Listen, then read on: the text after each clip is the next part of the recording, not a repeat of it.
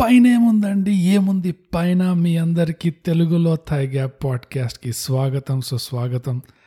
ఈ పాడ్కాస్ట్ ఒక Buttler Telugu podcast. ఇంకా మీరు కాసేపు వింటే మీకు కూడా అర్థమైపోతుంది. నా పేరు బోగస్ను, నేను ఈ పాడ్కాస్ట్ యొక్క హోస్ట్ని. నాతో సహా కో హోస్ట్, అతని పేరు బీయింగ్ బ్రూట్ అండి. నమస్కారం అందరికీ, ఎలా ఉన్నారు? బోగస్ ఎలా ఉన్నావు? ఏదో నడుస్తుంది. పైన ఏముంది పైన ఏముంది అని 2 సార్లు అడిగావు.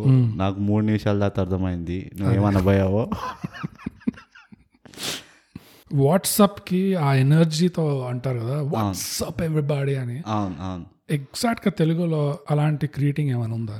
ఆ ఎనర్జీతో స్టార్ట్ చేయడానికి వినండి వినండి ఉల్లాసంగా ఉత్సాహంగా. రేడియో జాకీ ఏదో రేడియో ఛానల్ది ఇంట్రో, ట్రేడ్ మార్క్ అది కూడా. అవునా, తెలియదు. వినండి వినండి ఇస్ లైక్ ఉల్లాసంగా ఉత్సాహంగా, నాకు తెలిసే వాళ్ళ ట్రేడ్ మార్క్ అది. ఒక మూవీ పేరు కూడా అనుకుంటా, ఉల్లాసంగా ఉత్సాహంగా. సో సో మనం అంటే బేసికలీ మనం ఇద్దరు సూ చేయొచ్చు అది వాడితే. కానీ వినండి వినండి నాకు తెలిసి రెండు వైపుల నుంచి సునో సునో దునియా వాళ్ళు అన్నాడు, అది హిందీ అంటే అట్లా. అదే అదే, వాళ్ళు పాతకాలంలో అనౌన్స్మెంట్స్ అట్లానే చేసేవాళ్ళు. ఏదో మా ప్రయత్నాలు మావి అంతే, చిన్న చిన్న ప్రయత్నాలతో పెద్ద పెద్ద పనులు అవుతాయి. నువ్వు అర్థం చేసుకోబెట్టావు. ఇది చిన్న చిన్న స్టార్ట్ కూడా మనకి. ఇది ఆల్రెడీ ఒక టెస్ట్ ఎపిసోడ్ ఒకటి రికార్డ్ చేసాము, అది ఎప్పటికీ రిలీజ్ కాదు. బ్రహ్మాండంగా తగలడింది. ఆ బ్రహ్మాండాన్ని ఈ బ్రహ్మాండంలోకి తీసుకురావద్దు, అదే దాంతో చాలా బ్రహ్మాండాలు అవుతాయి. అదే, సో బేసిక్ గా డిసైడ్ అయ్యింది ఏంటంటే మనం తెలుగు పాడ్కాస్ట్ స్టార్ట్ చేసాము. ఇది వినే వాళ్ళకి తెలియాల్సింది ఏంటంటే థై గ్యాప్ అనేది ఒక ఇంగ్లీష్ పాడ్కాస్ట్ కూడా ఉంది. అందులో ఆల్రెడీ సుమారుగా ఒక 36-40 ఎపిసోడ్లు ఉన్నాయి. మీరు వినేదాకా 50 ఎపిసోడ్లు వచ్చేసి కొంచెం బాగా డెప్త్ లో వెళ్తుంది ఆ పాడ్కాస్ట్. అది కూడా చాలా దీర్ఘమైన విషయాలు మాట్లాడతాం అక్కడ. ఎలా అంటే కామిక్ బుక్స్ ఏం చదవాలి, ఇంకా గోడల పైన రాతలు ఎట్లా రాయాలి, ఇలాంటి చాలా క్లుప్తంగా ఈ విషయాలన్నీ మేము డిస్కస్ చేయడానికి ఏమంటారు తెలియదు నాకు. అదే విచారించుకుంటున్నాం, నెత్తి వాళ్ళ కొట్టుకుంటున్నాం. సో మీకు ఓపిక ఉంటే అది కూడా వినండి ఎప్పుడైనా. కానీ తెలుగులో కూడా ఒక పాడ్కాస్ట్ చేయాలని ఎప్పటి నుంచో మాకు ఆశ. తెలుగు వీరులుగా మేమిద్దరము తెలుగు భాషపై ఉన్న ప్రేమతోటి మేము ఈ పాడ్కాస్ట్ ని మొదలు పెట్టాం. అండ్ పాడ్కాస్ట్ చేస్తూ మన భాష కూడా ఇంప్రూవ్ అవుతుందేమో. తప్పకుండా మన భాష ఆల్రెడీ ఇంప్రూవ్డ్ ఉన్నది. అదే, ఇట్లా మధ్యలో ఇంగ్లీష్ వర్డ్స్, ఉన్నతమైన భాష మనది. అంటే నా ఉద్దేశం ఇట్లా ఈ మధ్యలో ఇంగ్లీష్ వర్డ్స్ హిందీ వర్డ్స్ రాకుండా, అది తప్పనిసరిగా తప్పదు. అదే నా హోప్ ఏంటంటే నా ప్రయత్నం నాది నీది అన్నది ఉన్నది ఇక్కడ. ఏమో మరి నేనే చెప్తున్నా, ఇది నువ్వు మాత్రం వేరే ట్రాక్ లో నువ్వు డిసైడ్ అయిపోయినట్టు ఉన్నావు. మన సచ్చినామా అనేది ఇంప్రూవ్ కాదు, ఇట్లానే ఉంటాను. అంటే ఇదిగో బోగస్, నువ్వు ఒకటి అర్థం చేసుకోవాల్సింది ఏంటంటే నేను చాలా కాన్ఫిడెంట్ మనిషిని. నేను ఎట్లా మాట్లాడినా కానీ మంచి తెలుగునే మాట్లాడతానని నాదొక భ్రమ. అదే భ్రమ, ఆ భ్రమలో నేను జీవిస్తా. నువ్వు కూడా ఆ భ్రమ తెచ్చుకుంటే మనకే మంచిది. అది ప్రస్తుతానికి అదే ఉంది, కానీ అంతే. తర్వాత కొంచెం బాగుపడతాను. ఇంత కార్యక్రమం సమాప్తం, అక్కడ వరకే ఆలోచించాలి. సో ప్రస్తుతానికి డిసైడ్ ఏం చేసామంటే తెలుగులో ఈజీగా హ్యాండిల్ చేసే టాపిక్ సినిమాలు, అదొకటి. ఇంకోటి మన తెలుగు ప్రేక్షకులకు బాగా నచ్చేది కూడా సినిమాలే. అందుకని ఈ రెండు మ్యాచ్ అవుతాయి. మన ఇద్దరం ఇవాళ ఓ సినిమా గురించి విచారిస్తామా, రివ్యూ చేద్దామని చెప్దాం. రివ్యూ కూడా తెలుగులో రాయొచ్చు తెలుసా, తెలుగు లెటర్స్ లో ఏదైనా రాయొచ్చు. అందుకనే ఏదైనా మాట్లాడచ్చు కూడా మనం, దానికేం పోయింది. సో బ్రూట్ చెప్పు బోగస్, మనం ఈ మూవీ రివ్యూ స్టార్ట్ చేసే ముందు కొంచెం దీని గురించి డిస్కస్ చేద్దాం అనుకున్నా. మనం సినిమాలు, ఎస్పెషల్లీ తెలుగు సినిమాలు ఎలా రివ్యూ చేస్తాము, ఎందుకు చేస్తాం అలా అనేది నా వైపు నుంచి, నా తరపు నుంచి ఒక ప్రపోజల్. ఓకే ఓకే చెప్పు. నాకు ఇది ముందరే చెప్పాలి కానీ ఇప్పుడు చెప్పిన అట్లా మంచిది. అబ్బా ఎంత తెలియగలవాను చెప్పరా మా. మొదలుగా చెప్పండి. మనము రివ్యూ చేసేటప్పుడు డైరెక్టర్ గురించి మాట్లాడదాం, హీరోయిన్ గురించి మాట్లాడదాం, కావాల్సి వస్తే క్యారెక్టర్ ఆర్టిస్ట్ గురించి మాట్లాడదాం, రైటింగ్ లిరిక్సిస్ట్ అందరి గురించి సబ్ టైటిల్ రాసే వాళ్ళ గురించి మాట్లాడదాం. కానీ ఎక్కువ తక్కువ అవుతే వెనకాల ఉండే చెట్లు పుట్టల గురించి కూడా మాట్లాడదాం. కాకపోతే హీరో గురించి మాత్రం మాట్లాడదు మనం ఎప్పుడు. లేదు, హీరో గురించి అందరు మాట్లాడతారు, మనం మాట్లాడే సంబంధం కూడా అందరూ మాట్లాడతారు, తన్నులు తింటారు కూడా. బేసిక్గా హీరో గురించి మనం మాట్లాడకుండా హీరో క్యారెక్టర్ గురించి మాట్లాడదాం. అది చాలా కష్టమైన విషయం, కానీ మనకి అది చాలా సాధ్యమే. క్యారెక్టర్ గురించి మాట్లాడితే అది కూడా స్టోరీతో కలిసిపోతుంది. సినిమా రివ్యూ చేసినట్టే ఉంటుంది, మన రివ్యూలో ఒక భాగం అది. ఎందుకంటే తెలుగు సినిమాల్లో హీరోలు అనేది ఎంత పెద్ద సెన్సిటివ్ టాపిక్ అంటే, Israel Palestine, India Pakistan, Australia England Ashes series, ఇవన్నిటికంటే పెద్ద సెన్సిటివ్ టాపిక్ ఇది. అన్నిటికంటే పెద్ద పుండు. కరెక్టే, చెప్పులో రాయని చెప్పుండొచ్చు, కానీ మనం అదొక పుట్ట, దాంట్లో మనం కాలు పెట్టకూడదు. అందుకే హీరోల గురించి మనం మాట్లాడదాం, హీరోల గురించి మనం కొంచెం అవాయిడ్ చేద్దామని నా ప్రపోజల్. లేదు, కరెక్టే, నువ్వు కరెక్ట్ చెప్పినావు. మనం అస్సలు మాట్లాడదు హీరోల గురించి, ఎందుకంటే మూవీ అనేది హీరో ఒక్కడే కాదు, చాలా మంది ఉంటారు, చాలా మంది. అండ్ పాపం అందరి గురించి మాట్లాడరు ఎవరు, అది మనం చేస్తాం ఆ పని. అవును, కరెక్ట్. ఇంకోటి ఎందుకంటే నా పర్సనల్ ఎక్స్పీరియన్స్ లో ఇంజనీరింగ్ అప్పుడు నాకు అర్థమయ్యేది కాదు ఈ ఫ్యాన్ పిచ్చి. నీకు ఇంజనీరింగ్ లో అర్థమయ్యేది కాదు, నాకు ఇప్పటికి కూడా అర్థం కాదు. కరెక్ట్, అంటే నాకు అప్పటి నుంచి ఇప్పటి వరకు అర్థం కాదంట, అస్సలు అర్థం కాలేదు. మరి ఓకే, కొంచెం క్రేజ్ ఉన్నా పర్వాలేదు, కానీ మరి ఇంత లిమిట్ దాటిపోయి ఇప్పుడు నాకు తెలిసి కొంచెం తగ్గుతుంది ఇదివరకు, అంటే నాకైతే అట్లా అనిపించట్లేదు, కానీ ఇప్పటికీ ఉన్నది. ఎందుకంటే కొన్ని ఎగ్జాంపుల్స్ ఇస్తాను నీకు. హీరోల పేరు మాత్రం తీసుకోవట్లేదు. ఒరే వాడు ఏంట్రా, వాడు ఇట్లా చేస్తున్నాడు, నువ్వు నీకు ఎట్లా నచ్చుతాడు రా వీడు అంటే. ఒకప్పుడు కొన్ని 10 ఏళ్ల ముందు 12 ఏళ్ల ముందు అంటే కొంచెం ఎక్స్పెరిమెంటేషన్ అన్న చేసాడు, కామెడీలో బాగా చేసేవాడు, ఈ రకరకాల జానర్లు చేసేవాడు. ఇప్పుడు అంటే ఒకటే టెంప్లేట్, ఒకటే అదే గుద్దుడు. నీకు ఎట్లా నచ్చుతాడు, నీకు మాత్రం నువ్వు అంత ఫ్యాన్ అంటున్నావు, నీకు కొంచెం కూడా బాధే కదా, అరే నేను ఇంత పెద్ద ఫ్యాన్, నా హీరో ఎంత బాగా చేసేవాడు 10 ఏళ్ల క్రితం, ఇప్పుడు ఒకటే ఇష్టం బై అంటే అన్నా నువ్వు మా హీరోనేమనకన్నా, నువ్వు ఏమన్నాను, నన్నను, మా ఇంట్లో వాళ్ళను, నా ఫ్రెండ్స్ నన్ను ఏమన్నానా, మా హీరోనేమనకన్నా అంటే బా సరే ఏమంటాం, ఇక ఇంకేమంటాం అనేదే వాడి గురించి. అదే మనం వాడిని కలుస్తుందే వాడి హీరో నాన్నకి, అదే ఇక వాడి గురించి అనకపోతే వాడిని కలిసేం లాభం, వాడితో వాడు దోస్తాన్ని చేసేం లాభం. ఇట్లా చాలా మంది ఉన్నారు మా దాంట్లో కూడా తెలిసిన వాళ్ళు. మా ఫ్రెండ్ ఒకడు ఎవరో హీరోది తెలుగు వొల్వరిన్ అని నా ఫోటో ఒక హీరో చేతులతో ఏదో స్టంట్ ఉంటే ఆ ఫోటోకి నేను ట్యాగ్ చేశాడు, అరే నువ్వు కూడా ఇట్లానే తెలుగు వొల్వరిన్ రా అని. అయితే మేమిద్దరం బాగానే ఉన్నాం, వాడొక జోక్ వేసి నేను ఒక జోక్ కామెంట్ వేసిన, ఈ మధ్యలో ఒక 3 పేరాగ్రాఫ్ల కామెంట్ ఉన్నది మా ఇంకో దోస్తుంది, వాడు వీడి ఫ్యాన్, అరే ఇంగ్లీష్లో గ్రాఫిక్స్ తోటి 3 కత్తులు చేతికి పెడితే మీరు చప్పట్లు కొడతారు, మా వాడు స్కిల్డ్గా 5 కత్తులు పట్టుకుంటే మీరు జోక్ అయిపోయిందిరా మీకు అది. ఇక అది అట్లా పోతూనే ఉన్నది. మేము అంటున్నాం అరే అది కాదురా, నేను కూడా చెప్తున్నా జోక్ నా పైన ఉన్నది, కానీ నేను కూడా వాడికి ఎక్స్ప్లెయిన్ చేస్తున్నా, అరే కాదురా జోక్ నా పైన ఉన్నదిరా వీడి పైన, అరే మీరు మారారా, ఒకటికి ఛాన్స్ ఇయ్యారా, ఇట్లానేనారా అది ఇది అనుకుంటూ మొదలుపెట్టిండు. ఇక ఏమంటాం, ఇక అట్లనే రా మావా, థ్యాంక్స్ రా మావా అనుకుంటూ. నాకు ఆ లాజిక్ అర్థం కాదు, అంటే నన్ను కానీ అది నన్ను ఏమన్నాను ఏ ఫరక్ పడదు, కానీ మా హీరో నాకు. ఇది తెలుగు హీరోల్లో వదిలేసి ఇంకొకళ్ళతోటే చూసా ఇట్లా ఇలాంటి ఫ్యానటిజం. కాదు, తమిళ హీరోలు కూడా కాదు, సచిన్కి చూసాను నేను. సచిన్కి ఏమన్నాను, సచిన్ ఏమనకు అంటే, అరే వాడు డక్అట్ అయినరా బై ఇంపార్టెంట్ మ్యాచ్లో అంటే ఏమన్నాను సచిన్ ఏమనకు, అరే వాడు క్యాప్టెన్సీ వదిలేసిండ్రా వాడు వల్ల చేత కాలేదా ఏమన్నాను సచిన్ ఏమనకు, ఇదేదిరా బై వాడు తప్పు చేస్తే వాడు కూడా ఫీల్ కాడు, వాడు కూడా ఒప్పుకుంటాడు నేను తప్పు చేసిన అని. నాకు ఆ లాజిక్ వినగానే నేను అసలు ఏమనేటోని అంటే, అసలు ఒరే అసలు మారరా మీరు మారరా, కాదు నీకు అసలు ఏమైనా అర్థమవుతుందా, నువ్వు వాడిని అట్లా మరీ నెత్తి మీద ఎక్కించేసుకొని మాట్లాడుతున్నావు నువ్వు, వాడేమో కోటీశ్వరుడు, వాడి పని వాడి పాట చేసుకుంటున్నాడు, వాడు ప్రైవేట్ జెట్లు, ఇన్ఫినిటీ పూల్లు, ఇంపోర్టెడ్ కార్లు, దుబాయ్లో 2 ఇళ్ళు, హైదరాబాద్లో 10 ఇళ్ళు, వాడు గాల్లో తేలుతున్నాడు రా, వాడు మేఘాలలో మెసులుతున్నాడు, నువ్వేమో కూడా బురదలో పిసుక్కుంటున్నావు, మేఘాల్లో మేమనో మేఘాల్లో మెసులుతున్నాడు, వీడు బురదలో పొర్లుతున్నాడా పిసుక్కుంటున్నాడు. వాడికి అసలు నువ్వు ఉన్నట్టు తెలుసా, అసలు వాడికి నువ్వు ఏమైపోతావు అన్న ఇంత కూడా ఫరక్ పడుతుంది వాడికి. ఇదిగో అంత బాగుంటుంది ఎందుకు రా నీకు అంత వాడి మీద ఉంటుంది బై. మేము ఫ్యాన్స్ అసోసియేషన్ వాళ్ళం, అట్లనే సెంటిమెంటల్ ఉంటాం.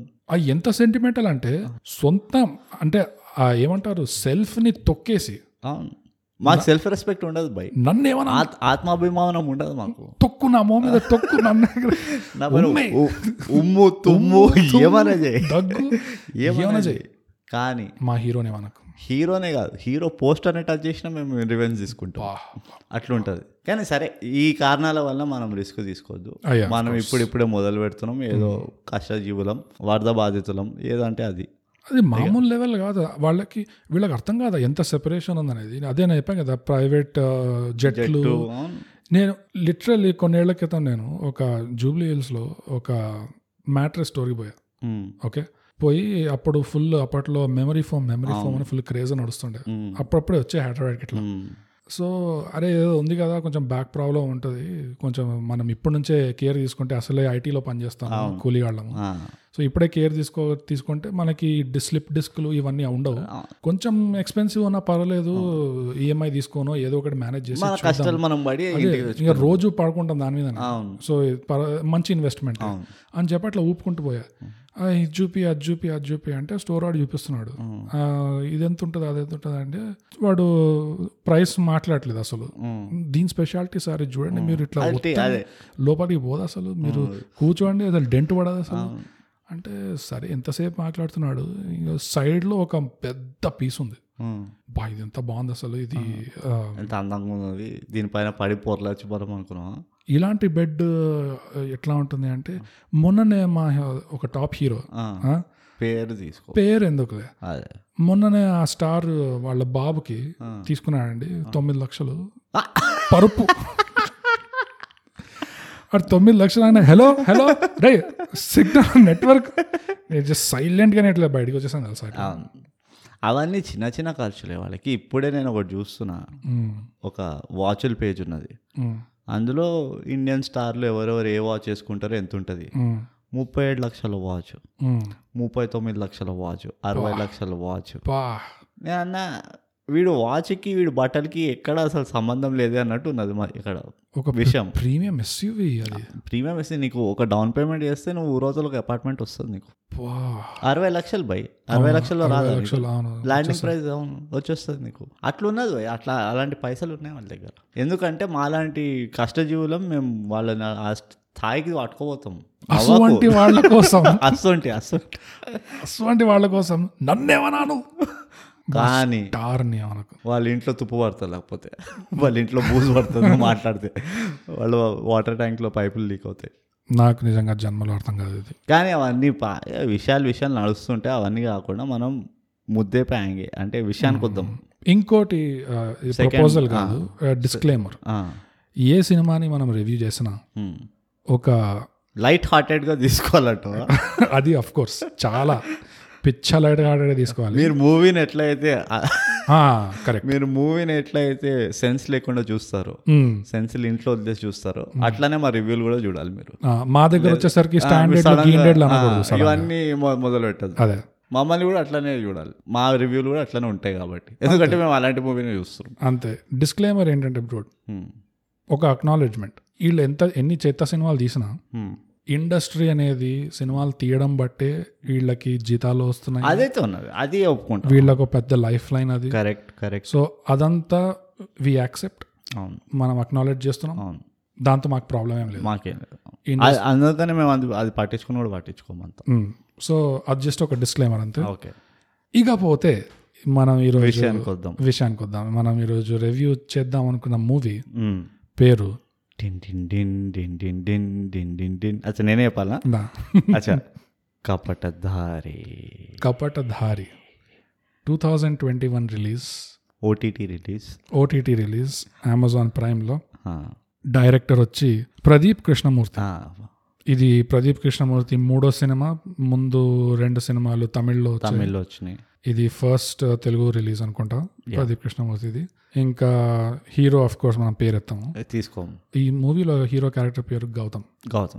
సో ఆ గౌతమ్ అనేవాడు ఒక సాధారణమైన ట్రాఫిక్ పోలీస్ కానీ సిటీ మొత్తం ట్రాఫిక్ పోలీస్ చేస్తూ ఉంటాడు ఎక్కడ పడితే అక్కడ. సారీ, ఐ డిసగ్రీ, నేను ఒప్పుకోను. ఉట్టి గచ్చిబౌలిలో వేస్తారట, హైటెక్ సిటీ గచ్చిబౌలిలో. గౌతమ్ అనే మనిషి ఒక ట్రాఫిక్ పోలీస్ ఆఫీసర్, కానీ ఈ ట్రాఫిక్ పోలీస్ ఆఫీసర్కి క్రైమ్ ఇన్వెస్టిగేషన్ చేయాలంటే ఇష్టం. అంటే బేసిక్గా మనం అందరం ఎలాగో 4 ఏళ్ళు ఇంజనీరింగ్లో కొట్టించుకున్నాక నేను డాన్సర్నవుతా పోయెట్నవుతా అని బయటకు వస్తాం చూడండి, అలానే మనోడు కూడా ట్రాఫిక్ పోలీస్ ఆఫీసర్ అయిపోయి అక్కడి నుంచి నాకు ఇప్పుడు పోలీస్ ఆఫీసర్ కావాలి, నాకు తెల్ల చొక్క వద్దు, నాకు కాకి బట్టలు కావాలి, ఇంకా నేను స్టార్స్ కావాలి, కాకి బెల్ట్ కావాలి, క్రిమినల్ ఇన్వెస్టిగేషన్ కావాలి అన్న మనిషి బేసిక్గా. సో గౌతమ్ అసలు సాటిస్ఫైడ్ లేడు ప్రస్తుతానికి. టిపికల్ ఐటీ, ఒక ఐటీ ప్రొఫెషనల్కి ఇంకా గౌతమ్ ప్రొఫెషన్కి మోస్ట్ కామన్ రిలేషన్. అంటే ఒక ఆడియన్స్గా మనం ఆ క్యారెక్టర్తో ఎట్లా కనెక్ట్ అవుతాం అంటే జాబ్ సాటిస్ఫాక్షన్. ఇంకో విధంగా ఎట్లా కనెక్ట్ అవుతాం అంటే మిలేనియల్, టిపికల్ మిలేనియల్. ఉన్నది మాత్రం వద్దు కానీ ఊరంతా కావాలి, అదే ఊరంతా కావాలి మనకి. దీనికి ఎగ్జాక్ట్ ఆపోజిట్ క్యారెక్టర్ చేసింది అంటే Gautam best friend, hero best ఫ్రెండ్గా చేశాడు, వెన్నెల కిషోర్ చేశాడు. దీనికి exact opposite character. He's happy, అంటే ఏమున్నా కానీ సంతోషంగా ఉన్నాడు మనిషి, అల్ప సంతోషి. చిన్న చిన్న విషయాలు ప్రాక్టికల్ మనిషి, ఎందుకు రాబాయి ఈ లొల్లిలని మనకి అన్నట్టు క్యాండిడేట్ ఉంటాడు. చాలా మంచిగా చేసిండు. వెన్నెల కిషోర్ పాపం స్క్రీన్ టైం ఎక్కువ చేయలేదు, నాకు నచ్చినంత స్క్రీన్ టైం లేకుండే, కానీ బాగా చేశాడు. సో ఇక ముందు లిస్ట్ చదువు. గౌతమ్ ఒకరోజు ఏమవుతుందంటే ఫ్లైఓవర్ కింద కన్స్ట్రక్షన్ వర్క్ జరుగుతుంటే అక్కడ తవ్వుతున్నారు. ఆ తవ్వడంలో 3 స్కెలెటన్లు బయటపడతాయి. డెడ్ బాడీస్ కాదు, స్కెలిటన్స్. సో ఆ స్కెలిటన్స్ ఎవరంటే ఒక పాప ఉంటుంది, పాప, ఒక వైఫ్, ఒక హస్బెండ్, ఒక ఫ్యామిలీ. ఇది స్కెలిటన్ లో బయట. ఇది చూడగానే కానీ స్టోరీ చెప్పేస్తున్నాను ఇప్పుడు, అంతా జస్ట్ సినాప్సిస్. అచ్చా, అంటే స్టార్ట్ ఎట్లయిందో చెప్తాను అంతే. ఇది చూడగానే గౌతమ్కి ఎక్కడ లేని ఏమంటారు ఉత్సాహం. బేసికలీ గౌతమ్కి నేను చెప్తాను, ఎక్కడ లేని ఉత్సాహం, దూల దురద, అది పురుగు దొరుకుతుంది అదే వచ్చి, అయ్యో వీళ్ళని ఇట్లా పాత పెట్టేసిండ్రు, ఎవరో పాత పెట్టేశారు వీళ్ళని, ఇది ఖచ్చితంగా మర్డర్. నా సిక్స్త్ సెన్స్ చెప్తుంది అంటే కిషోర్ నీకు కామన్ సెన్స్ లేదు, సిక్స్త్ సెన్స్ ఎందుకు రా అని అంటాడు. పోలీసోడు పక్కన పోలీస్ ఆఫీసర్ వచ్చి చెప్తాడు, సైట్లో బీట్ ఆఫీసర్ వచ్చి చెప్తాడు, బాబు ఇక్కడ కొన్నేళ్ల క్రితం ఒక చెరువు ఉండేది, సో చెప్పలేము ఆ చెరువులో కొట్టుకోబోయి ఉంటారు అట్లా చెప్పిన. లేదు ఎవడో చంపారు. సరే, సో అక్కడితో స్టార్ట్ అవుతుంది. అప్పటికి తిట్లు తింటాడు, నీకెందుకు రాపో, నువ్వు పోలీస్ ఆఫీసర్, నువ్వు పోయి చలాన్లు కోసుకోపో అని చెప్పి పంపించేస్తారు వాడిని. ఈ ముగ్గురు వెనకాల ఉన్న కథ ఏంటి, వీళ్ళని ఎవరు చంపారు, వీళ్ళని ఎందుకు, ఈ రహస్యం వాళ్ళతోటే చచ్చిపోయిందా, లేదా ఇంకెవరికైనా వీళ్ళ మృత్యం, వీళ్ళు చచ్చిన విషయం తెలుసా. సినిమా మొదలవడమే ఫ్లాష్ బ్యాక్లో మొదలవుతుంది. అది 1977లో ఆర్కియలాజికల్ సర్వే ఆఫ్ ఇండియా వాళ్ళకి వరంగల్ దగ్గర ఒక సైట్ తవ్వుతుంటే కాకతీయ రాజుల వాళ్ళది కొన్ని సామ్రాజ్యాన్ని, కాకతీయ సామ్రాజ్యాన్ని కొన్ని నగలు దొరుకుతాయి. ఆ నగల విలువ 1977లో 80-90 లక్షలు, 90 లక్షలు, ఎంతనో లక్షలు, చాలా చాలా లక్షలు, 80-90 లక్షలు. అంటే ఇప్పటి టైంలో ఇన్ఫ్లేషన్ కి అడ్జస్ట్ చేస్తే ఒక మస్తు 70-60 కోట్లు అంతే కదా. సో ఆ టైంలో ఏమవుతుందంటే వీళ్ళు ఈ నగలన్నీ తీసుకొచ్చి వాళ్ళ ఆఫీస్లో ఒక సేఫ్లో పెడతారు, కానీ సడన్గా మనకి చూపించకుండా మనకి తెలియకుండా చూపించకుండా ఎవరో వచ్చి అక్కడ ఆఫీస్లో ఉన్న వాళ్ళని చంపేసి ఆ సేఫ్ తెరిచేసి నగలు దోచుకోబోతారు. ఈ 3 శవాలకి ఆ నగలకి ఏదో లింక్ ఉంది. గౌతమ్ ఈ లింక్ని కనిపెడతాడా? ఇది తెలియడానికి మీరు నేడే చూడండి కపటధారి, అమెజాన్ ప్రైమ్లో. ఇప్పుడు వద్దాం రివ్యూకి. బోగస్ నువ్వు మొదలు పెట్టావు, ఎందుకంటే నేనే నీకు ఈ మూవీ సజెస్ట్ చేశా. అవును, చూడరా బాబు ఈ మూవీ, అదొక దరిద్రం నాది. ఉన్న సినిమాలు నేనేం అడిగానంటే, బ్రూట్ మనం ఒక పాడ్కాస్ట్ చేస్తున్నాము, మనతో మాట్లాడినా కావట్లేదు. సో సినిమాలు రివ్యూ చేద్దాం, ఈజీగా అయిపోతుంది. అంటే ఇవాళ రేపు ఏం సినిమాలు నడుస్తున్నాయో నాకు 2021 లో రిలీజ్ అయింది ఇది. పోయి ఇది నువ్వు ఎత్తింది. 2021 లో ఇంకే మూవీలు రిలీజ్ అయినాయి. నువ్వు ఎట్లాంటి వాడు అంటే జాతిరత్నాలు రివ్యూ చేస్తావా? జాతిరత్నాలు అందరు చూసేసారు. అదే అందుకని కపటదారిని మనం ఎట్లా చెప్పాలి రివ్యూ అంటే చూడాలనుకోవాలి వాళ్ళు. నువ్వు ఎట్లాంటి అంటే పెళ్ళం పోయి రైతు బజార్కి వెళ్ళి కూరగాయలు తీసుకురా అంటే ఇట్లా అన్ని కుళ్ళిపోయినా తీసుకొస్తావు చూడు, అన్నీ ఒక్కటి కూడా మంచిగా ఉంటుంది దాంట్లో. ఎందుకంటే అవన్నీ ఫ్రీ ఉంటాయి బోగస్, నీకు అర్థం కాదు. నీకు పెళ్లి పెట్టాకులు లేవు, నీకు ఉండే కష్టాలు తెలియదు. ఆ గుంపులో పోయి కోవిడ్ తెచ్చుకోవడం కంటే కింద పడిపోయిన వెజిటేబుల్ కూరగాయలు లేపుకొని తీసుకురావడం మంచిది. నీకు బేసిక్గా టేస్ట్ లేదు అంటున్నా నేను. ఇది నువ్వు నాకు సజెస్ట్ చేసిన సినిమా ఇది. ఇదిగో 2.5 గంటలు నా లైఫ్లో. కానీ నువ్వు 2 సార్లు చూసావు, అది నీ తప్పు. లేదు, ఒకటేసారి ప్రాపర్ గా చూసా, 2వ సారి స్టోరీ ఇది రివ్యూ రాయడానికి. ఈ మూవీ బ్యూటీ ఏంటంటే ఒక్కసారి చూస్తే నువ్వు స్టన్ కావు.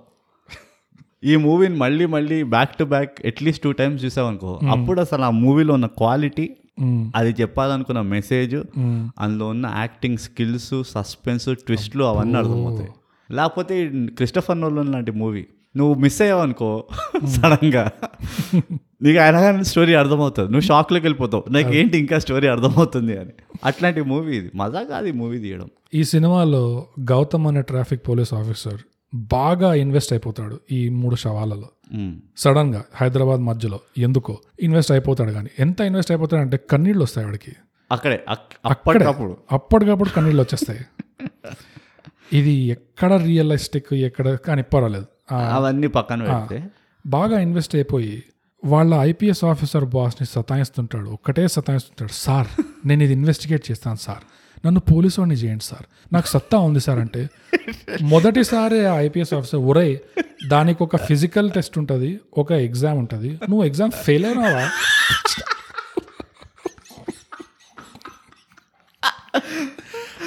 నువ్వు ఎగ్జామ్ ఫెయిల్ అయినావరా అంటే అది మొహం పని చెప్పిన తర్వాత కూడా అలా పట్టు వదలని విక్రమార్కుడిలాగా ఇంకోసారి నువ్వు ఈ కేసు గురించి మాట్లాడకూడదు, మాట్లాడడం నాకు కనబడకూడదు పా అంటాడు. అది ఓకే సార్ అని సెల్యూట్ కొట్టి వెళ్ళిపోతాడు. ఇక్కడే మూవీ అయిపోయిందేమో అనుకుంటారు. కుక్క తోక వంకర. అసలు ఆ బాస్తో మాట్లాడినట్టే లేకుండా వెంటనే రూమ్ బయటికి రాగానే ఇన్వెస్టిగేషన్ మొదలెట్టేస్తాడు. ఆ బాస్ చెప్పడంలో తప్పు. అసలు ఈ సినిమాలో నేను అందరికంటే ఎక్కువ రిలేట్ చేసింది ఆ ఐపీఎస్ ఆఫీసర్తో. అవునా కాదా చెప్పు? ఎంత సెన్సిబుల్ మనిషి వాడు. మంచి బాస్ది క్వాలిటీ ఏంటి తెలుసా బోకస్? వాడి సబార్డినేట్కి ఏ స్కిల్ ఉందో అదే పని చేయడం ఒక మంచి బాస్ క్వాలిటీ. వాడు అదే చేశాడు. ఆ బాస్ ఏమన్నాడు? ఒరే నువ్వు మా కులం కాదు, మా జాతి కాదు, నువ్వు పోలీసు వాడు అవ్వలేవు అట్లేమని అన్నాడు? లేదు, సింపుల్గా అన్నాడు, ఒక ఫిజికల్ ఎగ్జామ్ ఉంటుంది, ఒక రిటర్న్ ఎగ్జామ్ ఉంటుంది, రిటర్న్ ఎగ్జామ్ నువ్వు ఫెయిల్ అయ్యారు అనిపించిన వాడక అంటే, సార్ ఆ ఎగ్జామ్ ఉన్నప్పుడు నాకు టైఫాయిడ్ ఉండే సార్ అయితే మళ్ళీ రారా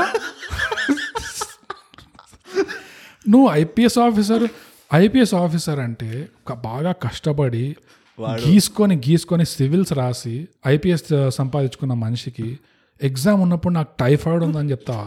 ఇంకా నయం దోమ కొట్టిందని చెప్పలేదు సార్. ఆ ముందు రోజు నేను పులిసిపోయిన పెరుగు తిన్నా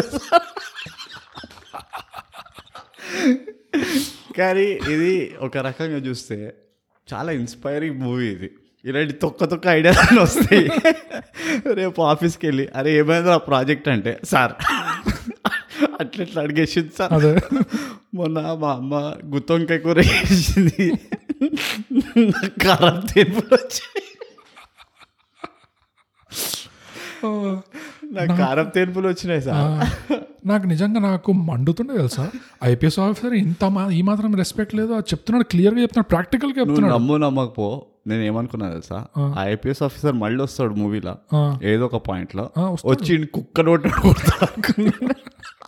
అరే నీకు ఒకసారి చెప్తే అర్థం కాదురా అనుకుంటూ. మీరు నమ్మరు కానీ ఈ సినిమాలో 2-3 సార్లు ఈ ఐపీఎస్ ఆఫీసర్ దగ్గర పోతుంటాడు. ఎందుకంటే ఏదో ఒక ఇన్వెస్టిగేషన్లో అక్కర్లేని చోట పట్టుబడుతుంటాడు, అక్కర్లేని చోట పట్టుబడుతుంటాడు.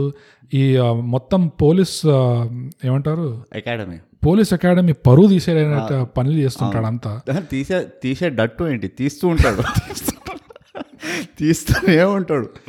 ప్రతిసారి ఈ ఐపీఎస్ ఆఫీసర్ వచ్చి నేను నీకు చెప్పాను కదరా నువ్వు ఆ ఇన్వెస్టిగేషన్ చేయకు అని, నువ్వు ఎందుకు చేస్తావు, నాకు సిక్స్త్ సెన్స్ చెప్తుందంటే సిక్స్త్ సెన్స్. అరే అక్కడ ట్రాఫిక్ నడుస్తుందా లేదా చూడు, నాకు ఇంకా ప్రాక్టికల్ ప్రాబ్లమ్స్ ఉన్నాయిరా, మా ఇంటి నుంచి వస్తుంటే ట్రాఫిక్ జామ్ అవుతుంది, నువ్వు లేవాడా, అదే నీదుండే ఆ స్పాట్ అదే. కానీ ఇది అట్లా అట్లా మరీ తక్కువ అంచలేయద్దు, ఎందుకంటే end of the day movie hero ఆయననే గౌతమ్. ఎంతైనా కానీ ఈ ఐపీఎస్ ఆఫీసర్తో నేను అందరికంటే ఎక్కువ రిలేట్ అయ్యాను ఈ సినిమాలో.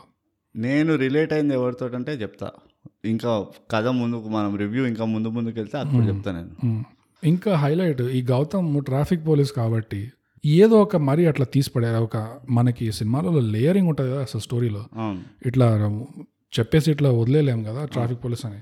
సో ఆ మూవీలో ఒక టైంలో ఒక కీలకమైన క్యారెక్టర్ ఏమంటారు, కీలకమైంది ఇంపార్టెంట్ కదా, అవునా నాకు తెలియదు, ముఖ్యమైన అని చెప్పచ్చు కదా, ముఖ్యమైన క్యారెక్టర్. ఇంత దరిద్రంగా కీలకం అనుకుంటే ఆ టైంలో నాకు అదే కూడా వచ్చింది.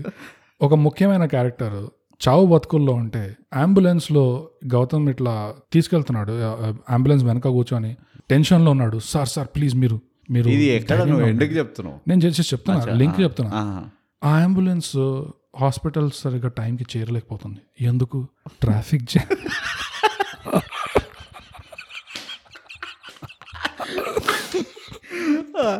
ఆ ట్రాఫిక్ జామ్ అని సరి చేసే మనిషి ఎక్కడున్నాడు, అంబులెన్స్ లోపల ఉన్నాడు.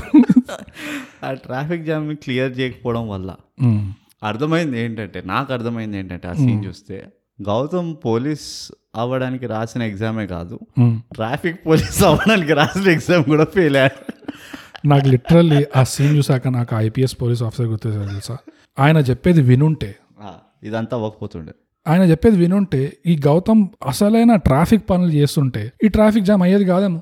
ఇట్లా ట్రాఫిక్ పోలీసు వాళ్ళు నేను క్రైమ్ ఇన్వెస్టిగేషన్ చేస్తా అని ఇట్లా తిరుగుతుంటే, చెప్పిన పని చేయకూడదు, ఊరంతటి చెత్త తీసుకొచ్చి మీద పోసుకుంటే, క్రైమ్ ఇన్వెస్టిగేషన్ ఆఫీసర్లు ఏమో వచ్చి లేదు నేను ట్రాఫిక్ మేనేజ్ చేస్తా అని ఇట్లా రోడ్డు మధ్యలో వచ్చి ఇమాజిన్ చేయి. ఇప్పుడు ఏమవుతుంది, సిఐడిలో మన ఏసీపీ ప్రద్యుమన్ ఉన్నాడు, వాడు వచ్చి నేను ట్రాఫిక్ మేనేజ్ చేస్తా, నేను చలాన్లు కోస్తా, నేను ఫోటోలు తీస్తా, వాడు హెల్మెట్ వేసుకోవట్లేదు అని చెప్తే, నా ప్యాషన్ సార్ నా ప్యాషన్ సార్ అంటే, నాకు ఎండలో పడి మాడాలంటే నాకు చాలా ఇష్టం సార్ అని. కానీ ఇవన్నీ వదిలేస్తే నేను ఇంకో క్వశ్చన్ అడుగుతా. ఓవరాల్గా స్టోరీ గురించి మనం ఎక్కువ రివీల్ చేయకుండా స్టోరీ గురించి నా అభిప్రాయం ఏంటి? స్టోరీ గురించి నా అభిప్రాయం ఏంటంటే, ఆల్మోస్ట్ 2.5 సార్లు చూసావు కదా మూవీ అంతా, నీకు స్టోరీ అర్థమైందా? అర్థమైంది. ఎంతసేపట్లో ఏముంది దాంట్లో అర్థం లిటరల్లీ చెప్పడానికి, ఆ అమెజాన్ ప్రైమ్లో కూడా జానర్ కింద సస్పెన్స్ అని రాశారు. అది తప్పు, అన్యాయం. అది నాకు ఎక్కడ కూడా ఈ మాత్రం సస్పెన్స్ అడిగితే చీటింగ్ కేసు వేయచ్చు అమెజాన్ ప్రైమ్ పైన. ఎందుకంటే నాకు ఉన్నదల్లా ఒకటే ఇది, వెన్నెల కిషోర్ లాగా నాకు కూడా ఈ 3 శవాల మీద నాకేం పట్టింపలేదు. ఎందుకంటే వాళ్ళు ఒక సెటప్ చేయలేదు, ఒక బిల్డప్ ఇవ్వలేదు, అలా టక్కని చూపించేశారు.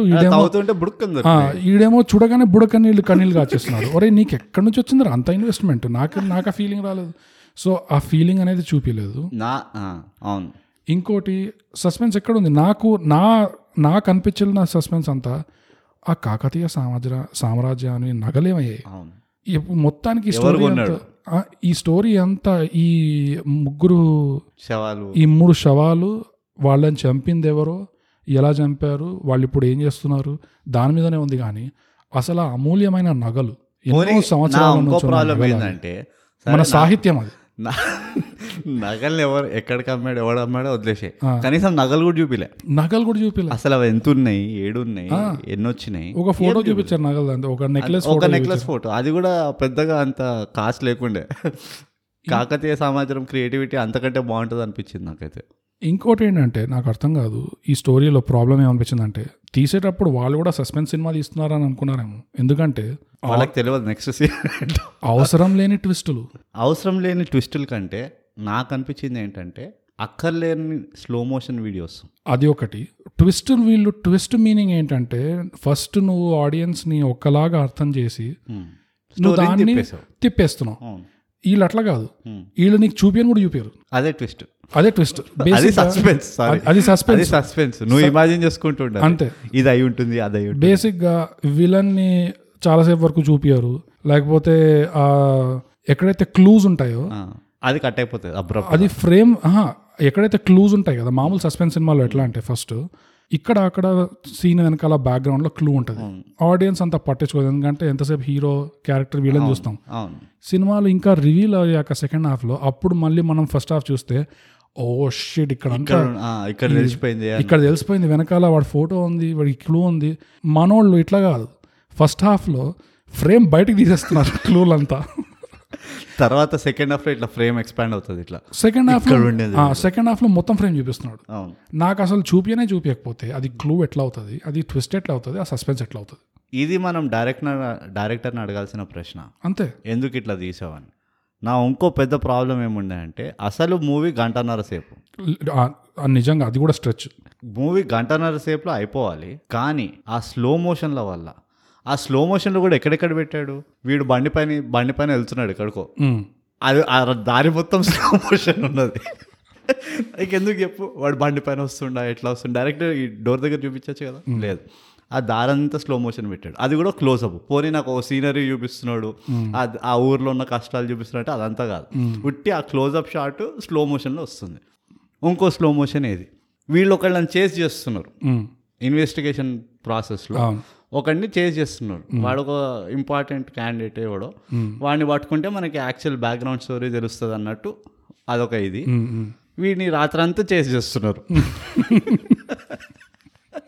నా ప్రాబ్లం ఏంటంటే చేజ్ చేయడం స్టార్ట్ చేసి చూపించి చేజ్ ఎండ్ అయినప్పుడు చూపిస్తే నాకు అంత మాత్రం అర్థమైపోతుంది కదా, వీళ్ళు ఇంతసేపు చేజ్ చేశారు, పొద్దున అయిపోయింది, డే లైట్ వచ్చేసి. లేదు, వాడు ఎక్కడ లెఫ్ట్ తీసుకో సార్, వీళ్ళు లెఫ్ట్ తీసుకుంటున్నారు సార్, అది తీసుకో, నువ్వు కూడా లెఫ్ట్ తీసుకో సార్, నువ్వు రైట్ తీసుకుంటున్నారు సార్, సార్ నాకు తెలిసి ఇక్కడ యూటర్న్ కొడుతున్నారు సార్, అదే నువ్వు కూడా ఇక్కడ యూటర్న్ కొట్టు. ఎందుకు ఇవంతా నాకు ఎక్కడి వరకు అంటే, ఇది ఒక్కడే చెప్తా, ఎక్కడి వరకు అంటే నాజర్ వెరీ, నాకు చాలా నచ్చే క్యారెక్టర్ ఆర్టిస్ట్, మంచి extraordinary character artist, senior veteran. Michael Madan Kamaraju time నుంచి చూస్తున్నాను నేను. హీ హాజ్ ఆల్వేస్, అంటే నాకు ఎప్పుడు ఒక పర్ఫార్మెన్స్ లో వీక్నెస్ అన్నట్టు కనబడలేదు. ఆల్రెడీ ప్రూవెన్ ఇది ఆర్టిస్ట్. నాజర్ ఈ చేసిన ఎండేసరికి పడుకొని ఉంటాడు. ఇందులో రెండు జోకులు ఉన్నాయి. ఒకటేంటంటే ఎవడైతే వెళ్తున్నాడో ముందర వాడు హోండా సివిక్ లో వెళ్తున్నాడు, వీడు వెనకాల ఫియట్ పద్మినిలో చేజ్ చేస్తున్నాడు, నాజర్ పడుకున్నాడు. లేదు, హైలైట్ జోక్ ఏంటంటే గౌతమ్ ఇంకా నాజర్ ఇద్దరు ఫియట్ పాల్ పద్మిని ప్రీమియర్ లో ఒక హోండా సివిక్ లో ఉన్నవాడిని చేజ్ చేస్తున్నారు. అయితే గౌతమ్ డ్రైవింగ్ చేస్తున్నాడు, బండి నాసర్ది. నాసర్ ఇట్లా చూసి, వీళ్ళ వెనకాల ఇంకో పోలీసు వాళ్ళు కూడా చేజ్ చేస్తున్నారు వీళ్ళని. సో నాసర్ ఇట్లా చూసి, గౌతమ్ ఇది పాత బండి అనుకోకు, తొక్క అంటే ఓ గౌతమ్ ఫుల్ రోషంలో. అసలు గౌతమ్కి అసలు ఫేస్ మీద ఉన్న ఎక్స్ప్రెషన్స్ అంటే అసలు పావలా డైలాగ్ ఇస్తే రూపాయి ఎక్స్ప్రెషన్ ఉంటుంది. అయితే తొక్కే అని కానీ ఇట్లా తొక్కుతాడు, 40 నుంచి 60 వెళ్తుంది. ఆ సివికోడ్ ఇట్లా రేర్ వ్యూ మిర్రర్ ఇట్లా చూసి ఒక నవ్వి వాడు తొక్కుతాడు, వాడు 110, 120 చెక్. నాకు అసలు వీళ్ళ ఫేస్ తర్వాత వీళ్ళ ఫేస్ చూపిస్తారు, అసలు అది జోక్. అసలు నాకు నచ్చేది ఏంటంటే వాడు ఎవడైతే ముందర వెళ్తున్నాడు కదా, వీడేమో గౌతమ్ ఇట్లా రెండు చేతులతో స్టీరింగ్ పట్టుకొని చాలా ఫుల్ ఎక్సైటెడ్గా నడుపుతుంటాడు, ఫుల్ వాడేమో ఒక చేయి బయటికి వేసి క్యాజువల్గా సింగిల్ హ్యాండ్ డ్రైవింగ్ చేస్తుంటాడు సివిక్ని. ఇంకోటి ఏదో అన్నట్టు ఆ ఫియట్ పద్మిని ఇట్లా జట్కా ఇచ్చింది, అంతే. వీడు ఇట్లా నవ్వి ఫాల్తుగా, మీరేదో చేసి చేయలేరని చెప్పి నేను మెల్లికి వెళ్తున్నా, మీరు ఎందుకు నన్ను ఎందుకు ప్రొవోక్ చేసి ఇప్పుడు చూడండి పట్టుకోకుండా వెళ్ళిపోతాను. సో ఇలాంటి కొన్ని పర్ల్స్ ఉన్నాయి. ఈ చేసే కోసం ఇంకో పర్ల్ కూడా ఉంది. ఎందుకంటే ఈ సినిమాలో గౌతమ్ని ఎట్లా బిల్డప్ చేశారంటే వీడు చాలా తెలివైన వాడు, కానీ ఎగ్జామ్ ఫెయిల్. అంటారు కదా, హార్కే జీతనే వాళ్ళకు బాజీగర్ కైతే అంటారు. అందుకనే ఫస్ట్ గౌతమ్ ఎగ్జామ్ ఫెయిల్ అయ్యాడని చూపించారు. సో గౌతమ్ని తర్వాత విలన్ కూడా బిల్డప్ ఇస్తాడు, వీడు చాలా తెలివైన వాడు కన్నేసి ఉంచు అని. గౌతమ్ తెలివిగా ఏం చేస్తాడంటే ఈ చేస్ సీక్వెన్స్లో వాళ్ళని కూడా పోలీసు వాళ్ళు చేసి చేస్తుంటారు. సో వీళ్ళు పక్క కాపుకుంటారు Fiat Padmini. Gautam traffic police officer కదా, వాడి దగ్గర వాకీ టాకీ ఉంటుంది. సో ఆ ట్రాఫిక్ పోలీస్ వాళ్ళు కంట్రోల్ రూమ్ ఒక ఫియట్ పద్మిని ఇట్లా తిరుగుతుంది శాండల్ కలర్లో, మీరు వెతకండి అనగానే వేరే పోలీస్ కార్ ఇట్లా వాళ్ళ దగ్గరకు వస్తుంది. అప్పుడు గౌతమ్కి ఇట్లా ఫుల్ గౌతమే తెలివి ఇట్లా వాడేసి ఫుల్ వాడేసి వాడి దగ్గర ఉన్న వాకీ టాకీ తీసి ఆ కంట్రోల్ రూమ్ ఇక్కడ వేరే చోట ఏదో వేరే ఏమంటారు అదే మల్కాజ్గిరిలో ఏదో కంట్రోల్ రూమ్ మల్కాజ్గిరిలో నాకు ఆ శాండిల్ కలర్ ఫియట్ కనబడింది చూడండి ఒకసారి అని అనగానే ఆ పోలీసు వీడెవడో ఇక్కడ పంచగొట్టలు బయలుదేరుతాడు, వీడేమో రై అక్కడ ఉందంటారా పద పద, వాళ్ళ కళ్ళెదురుగా ఉంది వాళ్ళు చూసి ఆపారు, అరే ఉందంటారా పద పద అని వీళ్ళు చెక్కేస్తారు. దాని తర్వాత గౌతమ్కి ఇంకా తెలివి అక్కడ ఆగలేదు, ఆ కంట్రోల్ రూమ్ ఈ హోండా సివిక్ ఈ కలర్లో ఈ నంబర్తో ఉంది అది ఎక్కడ ఉంది నాకు చెప్పండి ప్లీజ్ అంటే వాళ్ళు ఫోన్ చేసి సార్ వాడి ఏరియాలో ఉన్నాడు సార్ నేను భాషను మాట్లాడుతున్నాను వాళ్ళ ఏరియాలో ఉన్నారు సార్ అని. కానీ వాడు ఇట్లా ఇట్లా వాకీ టాకీ పెట్టేసి అదొక సాటిస్ఫాక్షన్ వాళ్ళ మొహం మీద. దాని తర్వాత నాసర్ పక్కన గుడ్ గౌతమ్ వెరీ గుడ్, అది వాడు తెలివి వాడొక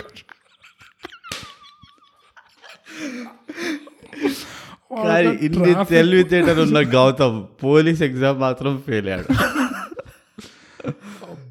కానీ అదే నా ప్రాబ్లం ఏంటంటే జనరల్గా హీరో బిల్డప్ అనేది అది సినిమా టేకింగ్లో అదొక ఆర్ట్, కరెక్ట్.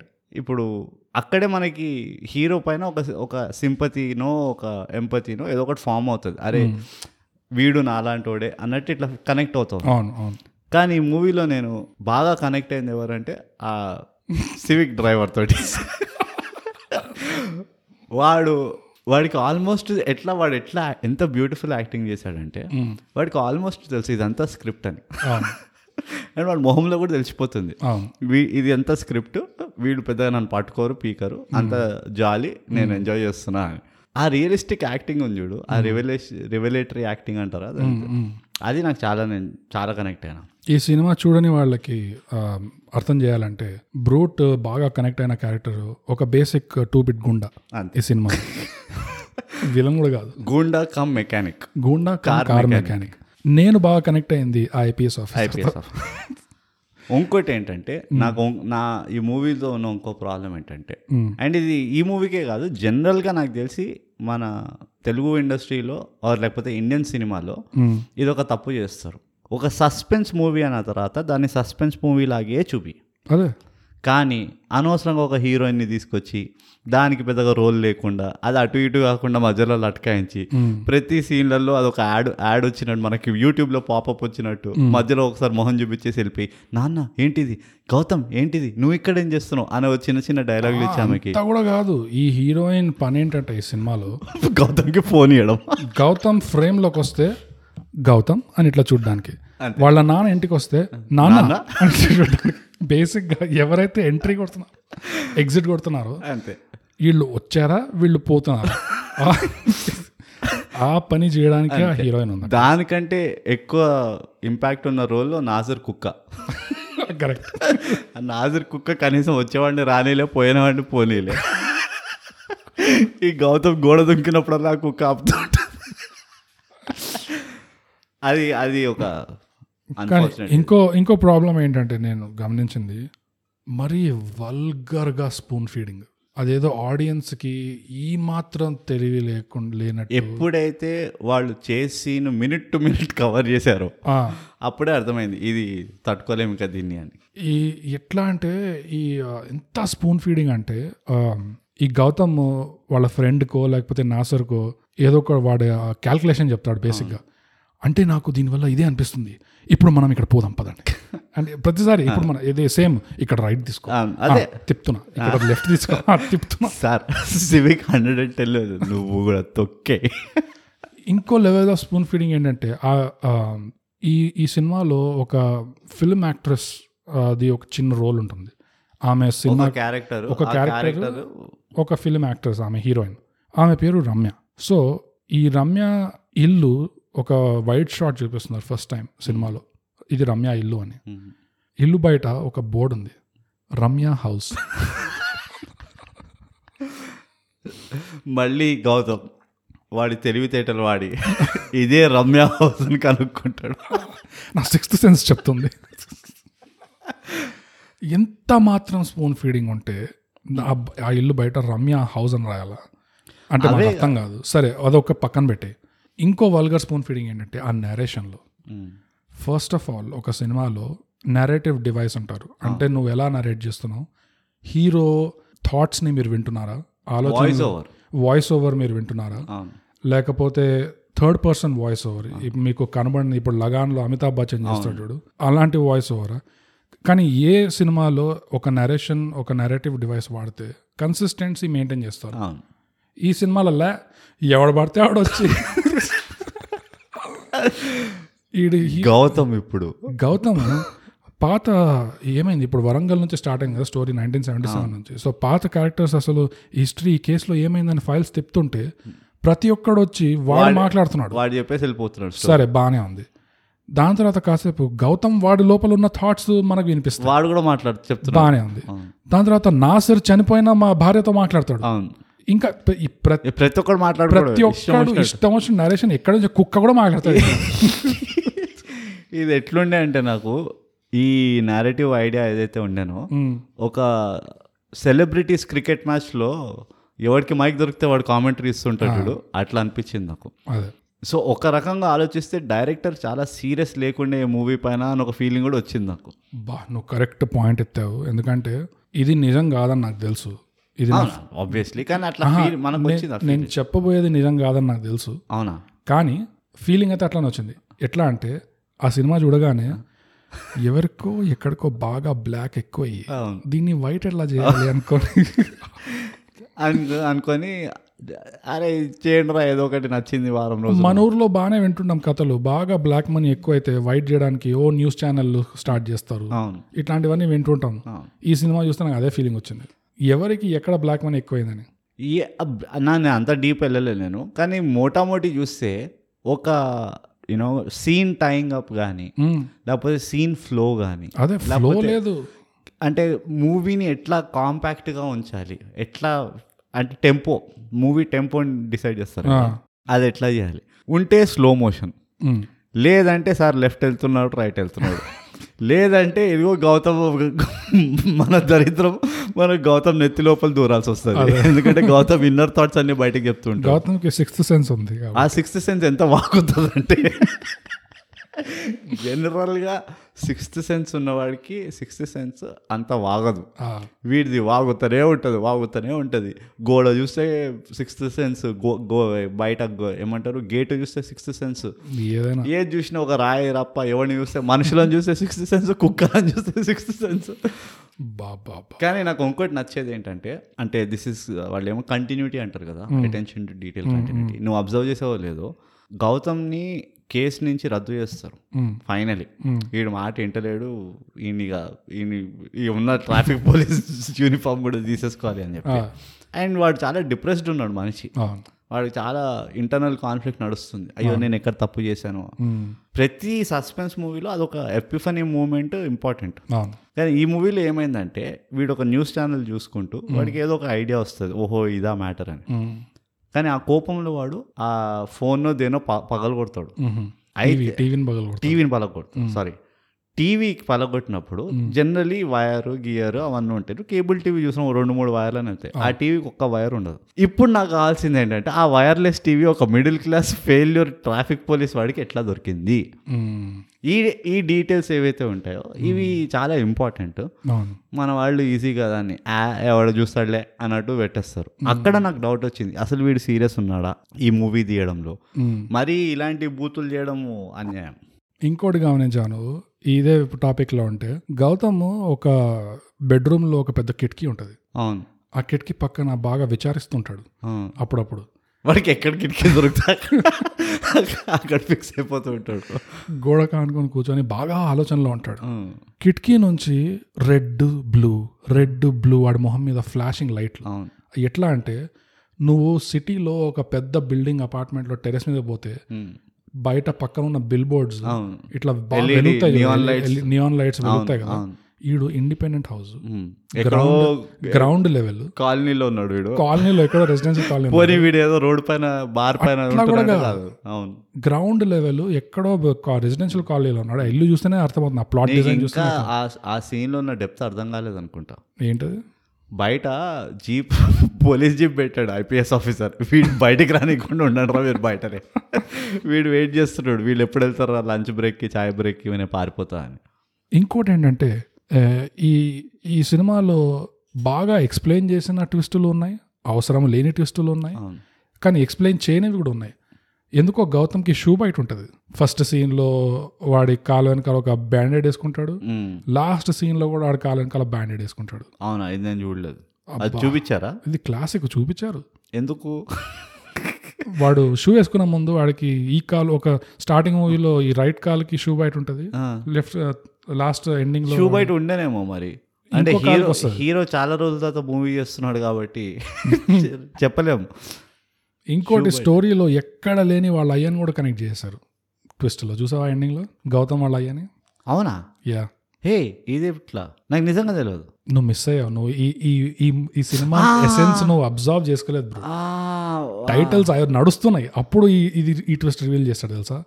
అసలు ఇది మనం ఆఫ్లైన్ తీసుకెళ్దాము. నేను మర్చిపోయినా, నేను నాకు ఆ 2.5 గంటలు స్లో మోషన్ చూసిన తర్వాత నాకు టైటిల్స్ చూసే ఓపిక లేకుండే. నీకు ఒక క్లూ ఇస్తా, అయ్య చేతిలో ఒక టాటూ ఉంటుంది, అయ్య చేతికి జగదంబ అని, ఇంత పెద్ద జగదంబ అని ఒక టాటూ ఉంటుంది. గుర్తొచ్చిందా మనకి? ఇంకా స్ట్రైక్ కావట్లేదు. బేసిక్గా ఇది ఒక ట్విస్ట్. ఇది స్టోరీకి ఏమీ చేంజ్ ఉండదు, పనికిరాని ఫాల్తు పైసా ఉపయోగం లేని ట్విస్ట్ ఇది. అది కూడా టైటిల్స్ పోతుండగా ఈ ట్విస్ట్ రివీల్ చేస్తున్నాడు. సినిమా అయిపోయింది, అంతా అయిపోయింది, అయినా వీడికి ఇంకో ట్విస్ట్ కావాలి బేసిక్గా. అది ఈ సినిమా. సో క్లుప్తంగా చెప్పాలంటే మీరు ట్విస్టులు ఎక్కడ తక్కువ పడవు, స్లో మోషన్ ఎక్కడ తక్కువ పడదు, అక్కర్లేని నవ్వులు ఎక్కడ తక్కువ పడవు, ఇంకా యాక్టింగ్ కూడా ఎక్కడ తక్కువ పడదు. యాక్టింగ్ అసలు ఉంటే తక్కువ పడుతుంది, యాక్టింగ్ లేదు కాబట్టి అసలు ఎక్కడ తక్కువ పడదు. ఇది కాక హీరోయిన్ పర్ఫార్మెన్స్ని మీరు ఈజీగా మర్చిపోతారు, అందులో పెద్దగా డౌటే లేదు. ఇంకెవరు ఉన్నారు పర్ఫార్మెన్స్ మర్చిపోయేటట్టు? పర్ఫార్మెన్స్ మర్చిపోయేటట్టు అసలు మనం విలన్ గురించి మాట్లాడదు. అబ్బా, విలన్ గురించి మాట్లాడితే మూవీ తెలిసిపోతుంది. అంటే విలన్ గురించి అంటే ఇది ఒక వాడు యాక్టింగ్ గురించా? కాదు, ఆ నవ్వు. విలన్ అనేసరికి అవసరమే ఉంది. అంటే అది ఈ విలన్ తోటే కాదు, నాకు అన్ని తెలుగు మూవీ విలన్లతో ఆ ప్రాబ్లం ఉన్నది నాకు. అది కూడా పాయింట్. నేను ఎవడు పడితే వాడు నవ్వుతూ ఉంటాడు, అంత వాడేదో జోకర్ అన్నట్టు. అదే, సో అది తప్పు. సో విలన్ గురించి ఎక్కువ మాట్లాడాను నేను. ఇంకోటి 2-3 విషయాలు మాట్లాడదలుచుకున్నా, కానీ మనకు టైం ఉందో లేదో, లేకపోయినా చెప్తాను. టైం చూడండి. సస్పెన్స్ మూవీ అనగా యాక్షన్ ఉండడం సహజం. అవును, ఈ మూవీలో యాక్షన్ చూపించాడు 3 చోట్ల. ఒకటి నాజర్ సీన్, వాడొక యాక్షన్ సీన్ ఉంది. 2 గౌతమ్వి యాక్షన్ సీన్లు. ఈ 2ట్లో ఒకటి అన్కంట్రోల్డ్ యాక్షన్ సీను, ఎందుకంటే క్లైమాక్స్లో ఒకటి ఉండాల్సిందే ఫైట్, ఒకటి కంట్రోల్డ్ యాక్షన్ సీన్. ఏది చెప్పు ఇప్పుడు? అదేంది స్పాయిల్ ఎందుకు చేయాలి కానీ, కాదు, ఒక కంట్రోల్డ్ యాక్షన్ సీన్ ఏది ఉంటుంది. నా పాయింట్ ఏంటంటే ఆ 3 యాక్షన్ సీన్లు అసలు యాక్షన్ సీన్ లాగా ఉండే, యాక్షన్ తక్కువ పడుతుంది. అసలు ఆ ఎడిటింగ్ కూడా ఎట్లా చేశారంటే అది యాక్షన్ ఆ ఫ్లో లేదు, ఆ యాక్షన్ ఫాస్ట్ పేస్ ఉంటుంది కదా, అది అట్లా స్లో మోషన్లో. అది కూడా నీకు మొహానికి పంచికి ఓ 2 ఇంచుల గ్యాప్ కనబడేటట్టు. నేను మాట్లాడుతున్న యాక్షన్ సీన్ ఏదంటే, గౌతమ్ బాగా కోపం వచ్చి ఇద్దరిని బొక్కలు వేస్తాడు. అవును, వాళ్ళని ఇంటరోగేట్ చేయడానికి. అవును, ఆ ఇంటరోగేషన్ సీన్ గురించి చెప్తున్నాను నేను. ఆహా, ఇంటరోగేషన్ సీన్ అంటే మనల్ని ఇంటరోగేట్ చేయకపోయినా కానీ మనం చూస్తుంటే మనకు భయపడాలి. ఓర్ని అమ్మ మనమైనా చెప్పేద్దాం రా నాయన, మనకు తెలుసు కదా స్క్రిప్ట్ అన్నట్టు. కానీ గౌతమ్ ఎప్పుడైతే ఇంటరోగేట్ చేయడం మొదలు పెడతాడో, నాకు వెన్నెల కిషోర్ గురించి ఎక్కువ టెన్షన్ ఉండింది. వెన్నెల కిషోర్ జోక్ ఎప్పుడు చెప్తాడు, వాడు వచ్చి ఏమైనా ఆపుతాడా, పోనీ వీడు కోపంలో చంపేయబోతుంటే వీడు ఆపుతాడా, వెన్నెల కిషోర్ ఏం పట్టించుకోడు, బయట కూర్చొని డప్పు కొడుతుంటాడు. సో ఇలాంటివి, ఇదొక పెద్ద మళ్ళీ తక్కువ పడే విషయం మూవీలో. ఇది ఒరిజినల్ కూడా కాదు. ఈ మూవీలో చాలా ప్రాబ్లమ్స్ ఉన్నాయి. క్లీషేస్ వాడతారు అండ్ అసలు ఒరిజినల్ కాదు. ఎందుకంటే ఈ గౌతమ్ వాళ్ళని ఇంటరాగేట్ చేసేటప్పుడు ఆ కెమెరా వెన్నెల కిషోర్కి ప్యాన్ చేసి వెన్నెల కిషోర్ టేబుల్ మీద సౌండ్ చేయడం, అది ఇట్స్ అ కాల్ బ్యాక్. ఇదే హీరోది ముందు ఒక హిట్ ఉండే, అక్కడ ఆ హీరో కొడుతుంటే ఒక పాట ఉంది, గుర్తుందా? అది నాకు ఈ హీరో మూవీలు చూసే అంత ఓపిక నాకు లేకుండే. నువ్వు చూసావు, హిట్ అయింది మనం. అచ్చా, నేను అది చూడలేదు. నేను అది అవునా? సో ఆ సినిమాలో అచ్చా, అదొక బ్యాక్గ్రౌండ్. ఆ హీరో కొంతమందిని బార్లోనో ఎక్కడో బయట కొడతాడు. కొట్టేటప్పుడు ఒక పాట నడుస్తుంది. ఇప్పుడు ఎట్లయితే అలా వైకుంఠంపురంలో ఆ ఫైట్ పాట ఉంటుంది చూడు, అలానే దీంతో కూడా పాట నడుస్తుంది. పాట మంచి క్యాచీగా ఉంటుంది, అందుకనే క్యాచ్ అయింది, హిట్ అయింది. మళ్ళీ వీడు ఇక్కడ కొడుతున్నాడు కాబట్టి మళ్ళీ అదే ట్రై చేశారు. ఓహో, కానీ సాంగ్ లేదు, సౌండ్ ఎఫెక్ట్ లేదు, లిటరల్ గా వెన్నెల కిషోర్ అసలు ఆ కొట్టడం లేదు, డప్పు టేబుల్ లైవ్ రికార్డింగ్ అసలు. యా, ఇవన్నీ చూస్తే కొంచెం డైరెక్టర్ అసలు సీరియస్ తీసుకోలేదని అనిపించింది. నేను నిజంగా షాక్ అయ్యాను. ఇప్పుడు IMDb తెరిచి చూస్తే ఇది 3వ సినిమా అని. నేనేమనుకున్నానంటే పాపం యూట్యూబ్లో షార్ట్ ఫిల్మ్ తీసే వాళ్ళకి ఛాన్స్ ఇచ్చారేమో, ఫస్ట్ టైం డైరెక్టర్ ఏమో, అందుకని ఇట్లా అంత అడ్డదిద్దంగా ఉంది, అసలు కనెక్టివిటీ లేదు, ఫ్లో లేదు అట్లా అనుకున్నా. కానీ ఇప్పుడు షాక్ అయ్యాను, ఎందుకంటే ఎన్ని క్లీషేస్ ఉన్నాయి. అదొక విలన్ ఒకటి ఇట్లా. ఈ విలన్ ఒక సీన్లో కొంతమందిని చంపుతున్నాడు, అది వాడి మొదటి హత్య వాడి లైఫ్లో, అండ్ నవ్వుతున్నాడు, అండ్ వాడు ఇట్లా నవ్వుతున్నాడు. అదే కాదు, విలన్ అంటే గొంతుతోటి విలన్ అయిపోతారు. వాళ్ళందరినీ నేను ఎట్లా చంపాను తెలుసా, ఎందుకు ఇవంతా ఇట్లా మెల్లగా, ఎందుకు నీకు ఫుల్ టైం ఉన్నదా, నీకు పేరు పనిపట్లేదా, తొందర తొందర చెప్పి పోవచ్చు కదా, వాడిని పైకి పంపించేయండి, మా పనులు ఉన్నాయి ఇక్కడ, తొందర మాట్లాడినా. ఆల్రెడీ మూవీ 2 గంటలు అయింది. కానీ అదొక దరిద్రం. నాకు ఇంకోటి ఏం నచ్చలేదంటే, మూవీ సస్పెన్స్ రివీల్ చేసిన తర్వాత కూడా ఇంకా 45 నిమిషాలు ఉండే. అదొకటి. ఇంకోటి bad language and diction. Bro నువ్వు గమనించాలి, ఆర్టికులేషన్ అంటున్నా. నాకు అర్థం కాలేదు, నేను చూసే తెలుగు సినిమానేనా? నేను మన పాడ్కాస్ట్ బట్లర్ తెలుగు అనుకుంటే ఇళ్ళది ఇంకా దారుణంగా ఉంది. చూసినావా? నేను ఈ మూవీ నేను ఎందుకు చూడమన్నా తెలుసా, బోగస్, నీకు మన పాడ్కాస్ట్ చేయడానికి మోటివేషన్ వస్తుందని చూడమన్నా. సర్లే. ఇంకోటి, ఈ టాలీవుడ్ టైం ల్యాబ్స్లు నాకు నిజంగా అర్థం కావట్లేదు, ఎందుకు చేస్తారు టైం ల్యాబ్స్ అంటే? టైం ల్యాబ్స్ అంటే బేసిక్గా ఒక సీన్కి ఇంకో సీన్కి, ఇది జనరల్గా సిటీ షాట్స్, ఏరియల్ షాట్స్తో చేస్తారు మనోళ్ళు. మామూలుగా ఇట్లా చూపించచ్చు కదా ఎక్కడైనా. ఇందులో గౌతమ్ పొద్దున్న లేచిందా మోహం ఎట్లా కడుక్కుంటాడో అని చూపించారు. కాదు, ఇది ఫ్లైఓవర్ పైన ఇట్లా ఏదైతే గూగుల్ మ్యాప్స్ లాగా ఏరియల్ షాట్స్ ఇస్తారో, సడన్ గా టైం ల్యాబ్స్ ఇట్లా ఫాస్ట్ గా మార్నింగ్ నుంచి నైట్ వరకు వెళ్ళిపోవడం. అట్లా కొన్నిసార్లు మార్నింగ్ నుంచి నైట్ చేస్తారు, అదైనా అర్థం ఉంది, నువ్వు టైం చూపిస్తున్నావు ఎంతసేపు పట్టింది. ఈ మనోళ్ళు ఇప్పుడు ఇట్లా కూడా కాదు, ఊరికే ర్యాండమ్ మధ్యలో సడన్ గా ఫాస్ట్ అయిపోతుంది, కానీ ఇట్లా సౌండ్ ఎఫెక్ట్ వస్తుంది, దాని తర్వాత నెక్స్ట్ థింగ్ అంతే. ఏమైనా అర్థం ఉందా దానికి? అదంతా ఎందుకు ఫాస్ట్గా తిరిగింది? అది మన ఫేడ్ ఎఫెక్ట్ వాడి బోర్ కొడితే ఇట్లా టైం ల్యాబ్స్లు పెడతారు సీరియస్లీ. ఇంకో క్లీషే, మంచోడు లైఫ్లో ఫస్ట్ టైం గన్ను కాల్చాడంటే ఆ లోపల ఉన్న ఇట్లా బయటకు పగ కూడా కాదు, ఆ ఏమంటారు ఇట్లా రిలీఫ్ కూడా ఆపోజిట్, ఆల్మోస్ట్ ఏడుస్తారు. ఈ సినిమాలో కూడా ఇది ఇంకో హీరోతో కూడా అయింది. ఇప్పుడు ఎగ్జాంపుల్ చెప్పాలంటే హీరో పేరెత్తాలి, కష్టం.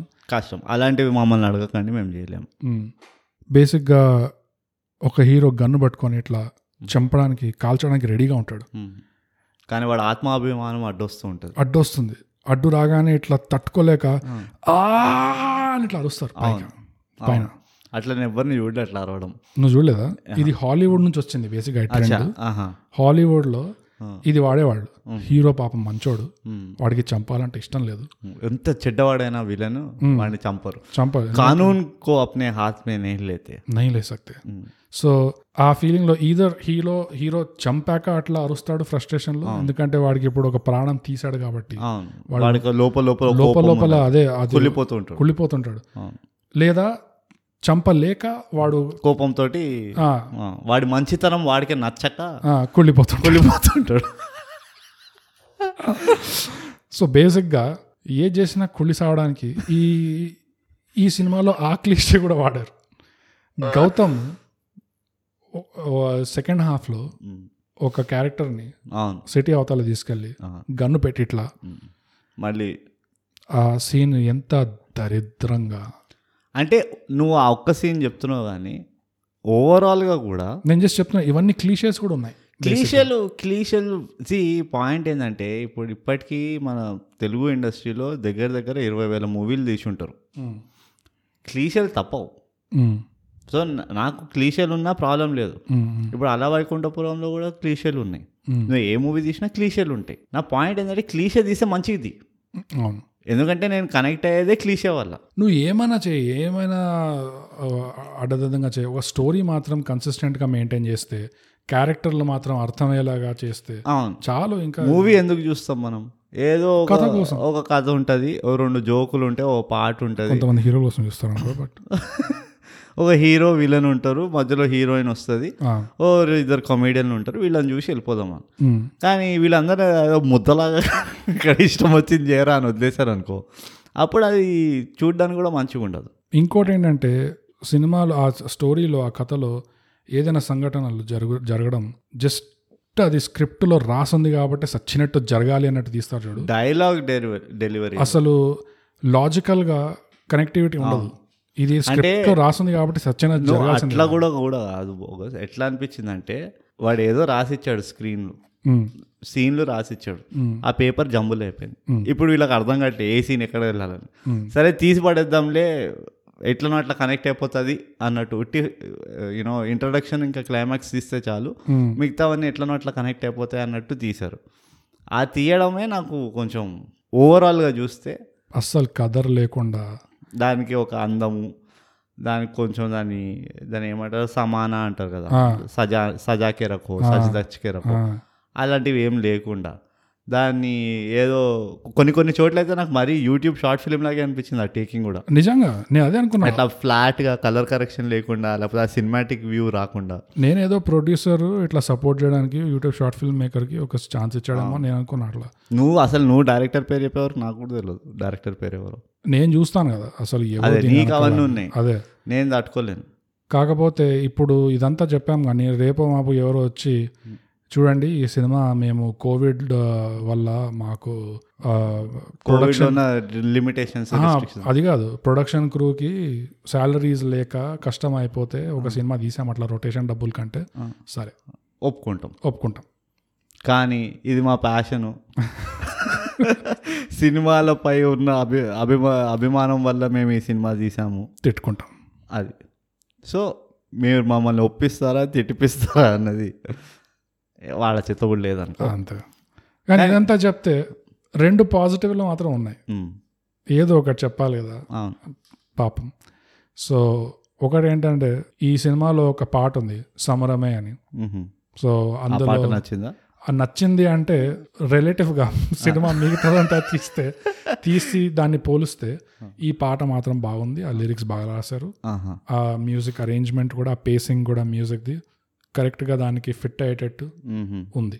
ఇంకా సమరమే అనే పాటకి కావాల్సిన వర్డ్స్ ఉన్నాయి, దానికి కావాల్సిన పేసింగ్. ఇప్పుడు సమరమే అన్న అంత రేజ్లో ఉన్న సాంగ్ ఇట్లా పీస్ఫుల్గా స్లోగా తీయలేవు కదా, మంచి పేస్ ఉండాలి. సో అదంతా బాగా చేశారు. ఇంకోటి ఈ సినిమాకి సబ్ టైటిలింగ్ ఎవరైతే చేశారో ఇంగ్లీష్లో అమెజాన్ ప్రైమ్లో మంచి పని చేశారు. నేను సబ్ టైటిల్స్తో చూడలేదు, అది ఆటోమేటిక్గా ఆన్ ఉండే. నేను గమనించింది ఏంటంటే తెలుగు డైలాగ్లలో లేని కాంటెక్స్ట్ కూడా వీళ్ళు subtitle fill in the blanks ఎందుకంటే మూవీలో కాంటెక్స్ట్ ఎస్టాబ్లిష్ చేసిందే లేదు అందుకనే ఈ సబ్ టైటిల్ అయినా మేనేజ్ చేశారు తర్వాత. సో ఎవరైతే ఈ సబ్ టైటిల్కి పనిచేశారో వాళ్ళ పేర్లు సినిమా ఎండ్లో మెన్షన్ చేశారో నాకు గుర్తులేదు, వాళ్ళు కూడా మంచి పని చేశారు. సో వీళ్ళిద్దరికి శభాష్. నువ్వు చెప్పింది ఎట్లుందంటే మీల్స్ మొత్తం దరిద్రం ఉండే కానీ ఆకుకూర కరేపాకు కాదు, వాళ్ళు వాడిన ఆకు విస్తరాకు, వాళ్ళు వాడిన విస్తరాకు ఇంకా కరేపాకు చాలా బాగుండే అట్లనే అంటాను. అంతే మరి. Very good. నాది పెద్దగా ఒపీనియన్ లేదు, నేను నీకు సజెస్ట్ చేస్తే కాబట్టి నీకు ఆల్రెడీ నా రివ్యూ ఏంటో తెలుసు, నేను మళ్ళీ మళ్ళీ ఆ రివ్యూ చెప్పలేను. కానీ నీకు ఇప్పుడు ఆ సమరం పాట నచ్చింది అంటున్నావు, మనము రికార్డింగ్ అయిపోయిన తర్వాత కొంచెం డిస్కషన్లోకి పోదాం. సరే. సో బేసిక్గా ఇంతటితో మా ఈ ఎపిసోడ్ సమాప్తం. నమస్కారం. నమస్కారం. ఇది కపటధారి. నాకు కన్ఫ్యూజన్ ఎందుకు వస్తుంది అంటే పాటలో మధ్యలో ఒక బ్యాక్గ్రౌండ్ వోకల్ సింగర్ వచ్చి కపాటధారి అని పాడేది. నువ్వు మళ్ళీ ఎందుకు కరెక్ట్ ప్రొనౌన్సియేషన్ కావాలి, నువ్వు కన్ఫ్యూజ్ చేయట్లా. కపటధారి అనే సినిమాకి ఇది మా థై గ్యాప్ తెలుగులో పాడ్కాస్ట్ రివ్యూ. మీకు నచ్చినా నచ్చకపోయినా బేసిక్గా ఇంకెవరికైనా అంటగట్టండి. ఎందుకంటే నాకు కూడా ఈ సినిమా ఎట్లాగైతే బ్రూట్ అంటగట్టాడు, అలానే మీరు కూడా ఈ పాడ్కాస్ట్ ఎపిసోడ్ ఇంకెవరికైనా ఏమంటారు, పేడ్ ఫార్వర్డ్ అంటారు ఇంగ్లీష్లో బేసిక్గా. ఇంకా మీకు ఇంకేం చెప్పకు, ఉన్నది చెప్తా. ఒక్కటే ఒక మాట మళ్ళీ కపటధారి లాగా మన ఎగ్జిట్ కూడా అట్లా డ్రాగ్ చేస్తూ పోకు. లేదు, ఒక ట్విస్ట్ ఇస్తా. నా సిక్స్త్ సెన్స్ చెప్తుంది ఏంటంటే, మీరు మాకు ఫీడ్బ్యాక్ అయినా లేకపోతే మీరు ఈ సినిమా గురించి ఏమనుకున్నారు, మీరు ఒప్పుకుంటారా లేక మీకు మేము కవర్ చేయని పాయింట్స్ ఏమైనా ఉన్నాయా, minddhygap@gmail.com మాకు ఈమెయిల్ చేయండి. ఈమెయిల్ చేసిన వాళ్ళకి ఇంకో ట్విస్ట్ ఉంటుంది నెక్స్ట్ ఎపిసోడ్లో, మీకు కూడా సిక్స్త్ సెన్స్ వస్తుంది. సో దీంతో brute, as we always say, thigh gap, subscribe and share.